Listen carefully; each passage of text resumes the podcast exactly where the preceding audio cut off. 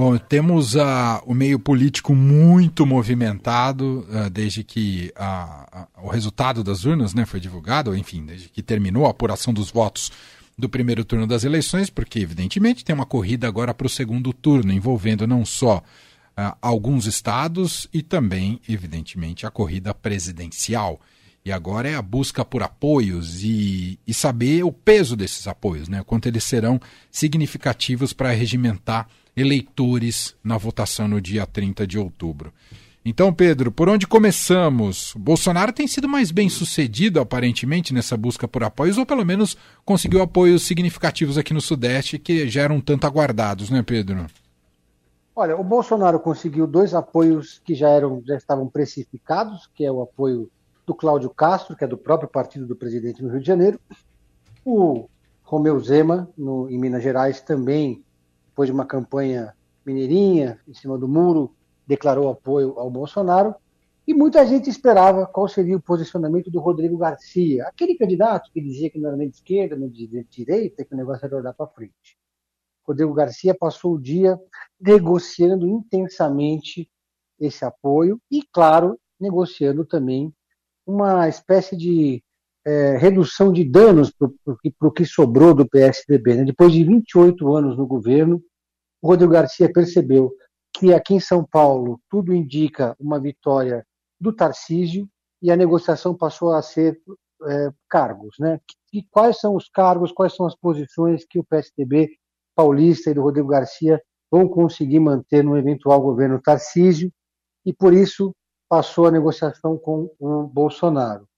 É, pela manhã, o, o Ciro Nogueira, que é o chefe da Casa Civil, presidente do PP, esteve no Palácio dos Bandeirantes, conversando com o Rodrigo Garcia, preparando o terreno, meio que ali com o mapa dos cargos, vendo o que dá para manter com o PSDB o que não dá.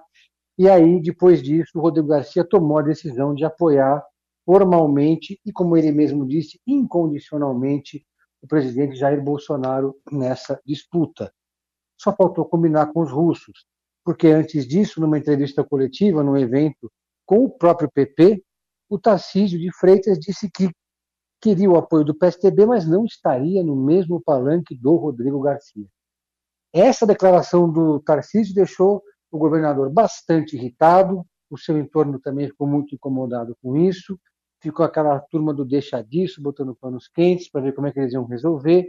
No final das contas, o Bolsonaro desembarcou aqui em São Paulo e o Rodrigo Garcia foi correndo para o aeroporto de Congonhas para encontrar o presidente, para declarar o seu apoio incondicional e também o apoio do PSDB paulista ao presidente Jair Bolsonaro e ao Tarcísio de Freitas.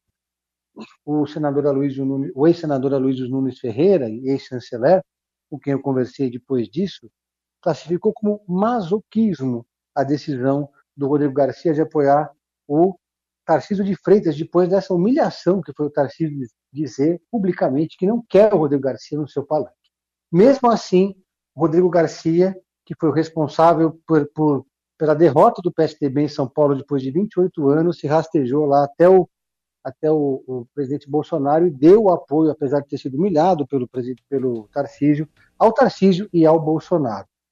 No final das contas, isso acabou gerando uma reação os tucanos, porque o PSDB nasceu em São Paulo, né? Assim, os tucanos históricos estão aqui, entre eles o próprio ex-presidente Fernando Henrique Cardoso, que nas próximas horas deve soltar uma nota de apoio ao Lula.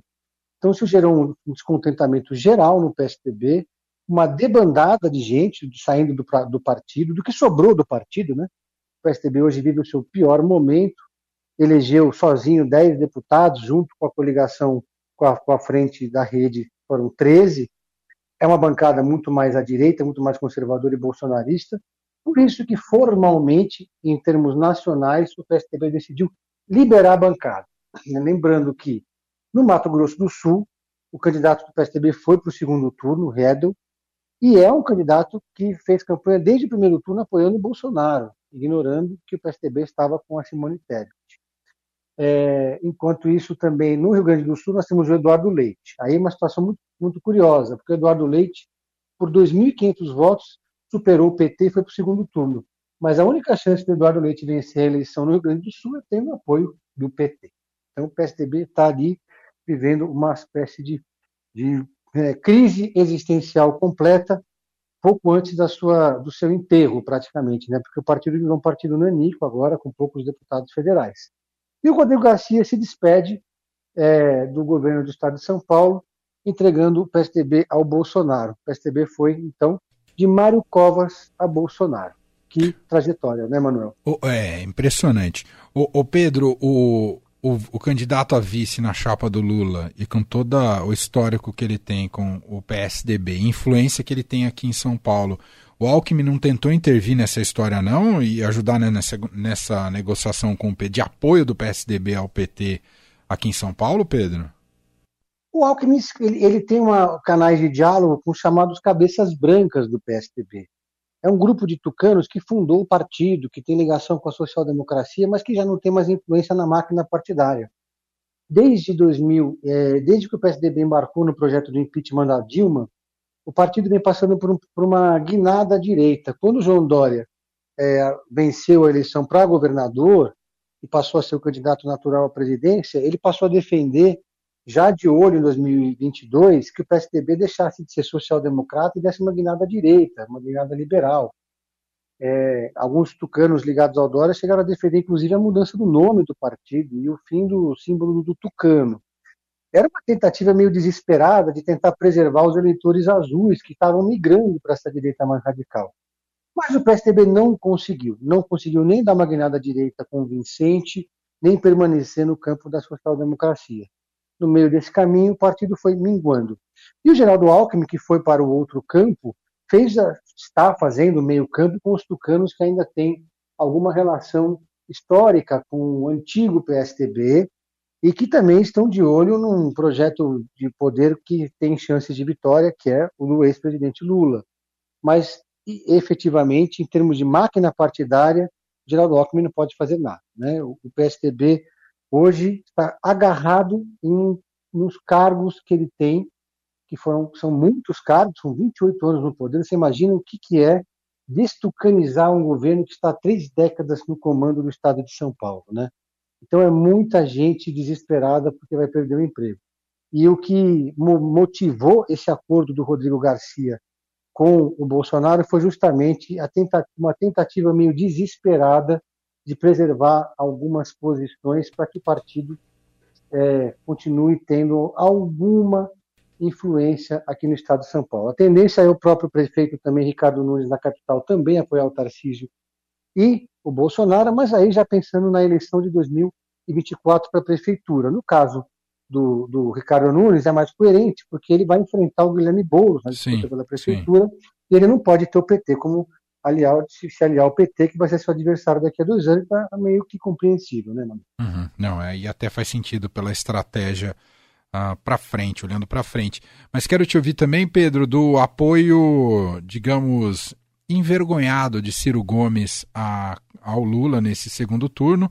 Gravou um vídeo, publicou um vídeo nas suas redes sociais e não chega a citar o nome do Lula em nenhum momento uh, ao apoio formal do PDT, o seu partido, ao Lula neste segundo turno, que também já estava bem precificada. A questão era a posição do Ciro. Como é que você viu esse movimento, Pedro? Eu vi como uma tentativa do Ciro de preservar a sua biografia. É, o Ciro Gomes teve o seu pior desempenho nas quatro disputas presidenciais que ele, ele esteve. Saiu como um nanico, foi superado pela Simone Tebet, que, aliás, vai anunciar nas próximas horas o apoio ao Lula, é, e seguiu a orientação do partido, justamente pensando aí um pouco na sua biografia, como eu disse. Agora, o PDT, o partido institucionalmente, já embarcou na campanha do Lula. Na prática, no primeiro turno, a maior parte do PDT já tinha embarcado na campanha do Lula e do PT, inclusive no Ceará. O Ciro rompeu com a própria família no Ceará durante essa campanha. O PT esperava um apoio mais explícito para poder utilizar, inclusive, no horário eleitoral, porque vai ser importante para o PT e para o Lula é, atrair esse eleitorado do Ciro no segundo turno. Eles ainda acreditam que é possível tentar convencer o Ciro a fazer uma declaração um pouco mais explícita de apoio ao Lula, porque se vocês repararem nesse vídeo que o Ciro gravou, ele não fala Lula, ele fala apenas que apoia a posição do partido, mas dessa vez ele ficou no Brasil não foi para Paris, né? Foi uma mudança já em relação a 2018, que é um momento peculiar que nós estamos vivendo da política brasileira. A grande expectativa agora é em relação a Simone Tebet. A senadora já deixou muito claro que vai apoiar o ex-presidente. Vai ter um ato agora no dia 6, na Casa de Portugal, organizado pelo grupo Direito Já, é, que é organizado pelo sociólogo Fernando Guimarães. E esse, esse ato vai reunir todo mundo que apoia o Lula. E a expectativa é que esteja lá também a Simone Tebet. E para finalizar, Emanuel Leandro dá uma expectativa imensa em relação ao Fernando Henrique Cardoso. O ex-presidente deve soltar uma nota, mas também há uma expectativa que ele grave um vídeo de apoio ao Lula para deixar claro que o PSDB raiz apoia o Lula. E o PSDB, digamos, pragmático, PSDB que se preocupa mais com os cargos, já está fechado com Jair Bolsonaro e com Tarcísio de Freitas. Bom, e a gente vê, observa também esse movimento, inclusive, de economistas importantes que fizeram, inclusive, parte de quadros do, de governos do PSDB, como Armínio Fraga, né, que foi presidente do Banco Central, um dos mentores ali do Plano Real na era FHC, que declarou, ele tinha declarado que votaria nulo, né, diante da polarização e agora reviu a sua posição e declarou que vai votar no, no, no Lula, no candidato petista é, num movimento que talvez do ponto de vista de cooptação de eleitores talvez não tenha um impacto muito grande, mas na conversa e convencimento com os chamados Faria Limers faz muito sentido, né, Pedro? Faz muito sentido. E eu quero aqui fazer uma confidência de uma conversa que eu tive na semana passada com. Eu vou dizer aqui o nome. Eu tive uma conversa com o marqueteiro Chico Mendes, que era o marqueteiro do Rodrigo Garcia, quando naquele momento é, o, houve um crescimento, o primeiro crescimento ali do Tarcísio de Freitas, e ele me confidenciou o seguinte: olha, o PT está cometendo um erro que pode ser fatal para a campanha do presidente Lula. Eles estão jogando todas as fichas, a artilharia toda do PT em São Paulo, a estratégia do Fernando Haddad está sendo atacar o Rodrigo Garcia e preservar o Tarcísio de Freitas, numa leitura de que o Tarcísio de Freitas é mais fácil de ser derrotado do que o Rodrigo no segundo turno. Pelo que eu apurei, dentro da própria campanha do Lula e do Haddad, houve ali umas rusgas. Eu tenho até uma matéria publicada pelo jornal O Globo, do jornalista Sérgio Rosso, que conta um pouco isso. Mas, assim, houve ali divergências. A campanha do Lula já tinha feito um alerta para a campanha do Haddad que essa estratégia é muito perigosa, era muito perigosa. Colocar o Tarcísio de Freitas no segundo turno. Eles apostavam de uma forma muito otimista que a eleição ia acabar no primeiro turno.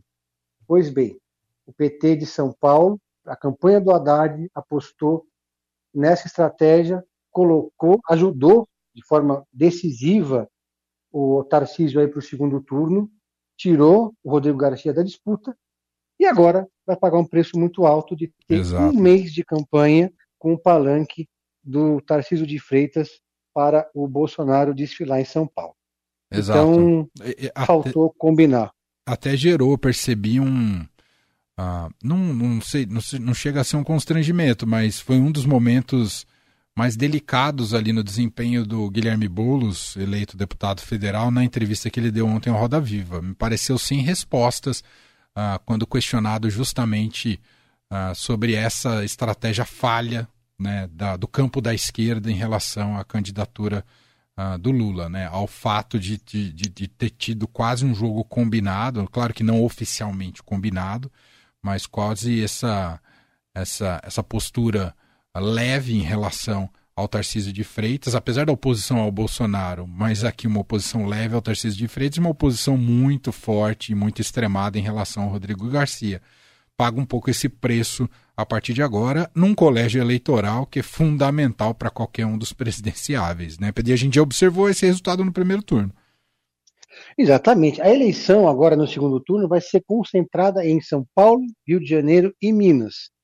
E os três governadores dos, desses três estados apoiam o Bolsonaro.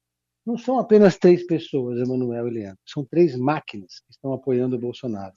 Quando eu falo máquina, máquina do Estado é uma máquina administrativa que tem uma influência extraordinária sobre a estrutura do Estado, sobre os prefeitos, funcionários públicos, sobre as assembleias legislativas, as câmaras municipais.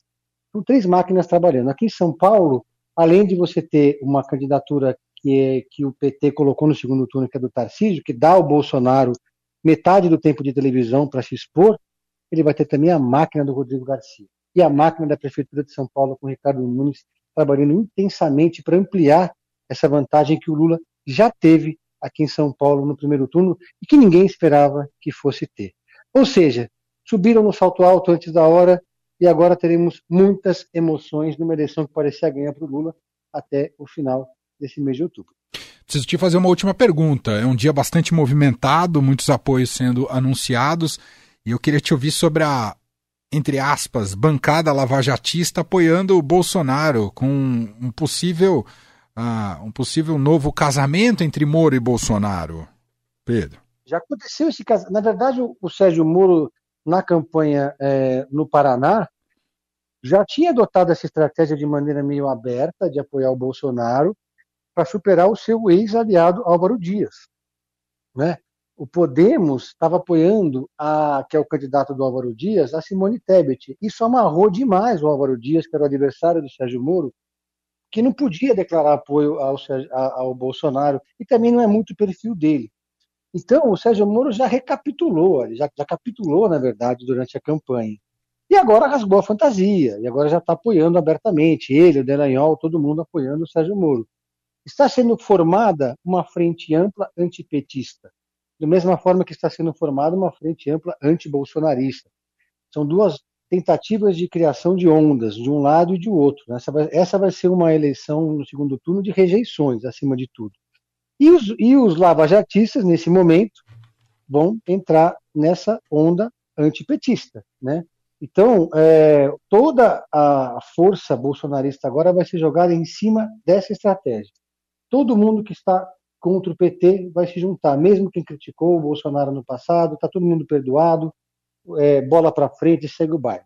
E também no campo da esquerda é a mesma coisa. Quem já, por exemplo, o próprio Miguel Reale Júnior, que foi crítico do Lula, de, de, foi, assinou o impeachment da Dilma, já apoiou o Lula no primeiro turno. Então, é, não importa o que ficou para trás. Agora está todo mundo olhando para frente. E não dá para subestimar o tamanho dessa frente ampla antipetista, porque é uma frente ampla que tem é, que vai aglutinar também muita gente. Apesar, só para finalizar, de uma certa leitura dos especialistas em pesquisa de que esse primeiro turno, até em função das pesquisas mostrarem na véspera uma possibilidade de vitória do Lula no primeiro turno, isso acabou antecipando uma onda de voto útil que era esperada no segundo turno.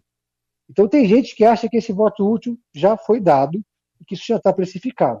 Mas essa é uma visão, no mínimo, otimista, e isso é, no mínimo, subestimar a força do antipetismo no Sudeste e, sobretudo, em São Paulo. Né? A gente vai ver agora o Bolsonaro vai ficar em São Paulo muito concentrado, já tem evento marcado, motociata, carreata, vai ir para a periferia, vai fazer muita agenda na periferia de São Paulo com Ricardo Nunes, no Grajaú, em Sapopema, na Zona Sul, com apoio desses aliados que tem aquela que sentem o cheiro do poder, né? Então, é, vai ser uma disputa muito acirrada, Manuel. Exato. Esse momento de disputa de segundo turno abrem, é igual o mercado da bola no futebol, né? É um momento que as negociações correm soltas aí para garantias de apoios e de presença nas máquinas que serão formadas de gestão pública uh, no futuro. Pedro, é isso, hoje exigimos um bocadinho mais de você aqui no Fim de Tarde Adorado, mas é porque tá, tá muito quente os bastidores aí dessas negociações. Uh, quer fechar com dica de Pedro em série? Quero sim, na verdade é um filme que eu vi no cinema, que deve chegar em breve nas plataformas, mas por enquanto está só no cinema, que é Eike Tudo ou Nada, que é baseado num livro extraordinário da Malu Gaspar, sobre o Eike Batista, o filme é uma versão modesta do livro, mas, mas é interessante. Para quem não leu o livro, quer conhecer melhor a história, relembrar a história do Eike Batista, que ganhou bilhões vendendo vento, né? E depois acabou preso em 2017. É um filme que consegue divertir e informar ao mesmo tempo. Está muito aquém do livro, porque o livro da Malu Gaspar é um extraordinário esforço de reportagem que eles tiveram que resumir demais no filme. Mas ainda assim, Vale a pena, viu, Manuel? Vale o ingresso. Muito bom. Dica de Pedro Venceslau, está sempre em nossa programação. E aqui no Fim de Tarde Dourado volta na quinta-feira. Obrigado, Pedro. Bom trabalho. Valeu, um abraço a todos. Valeu.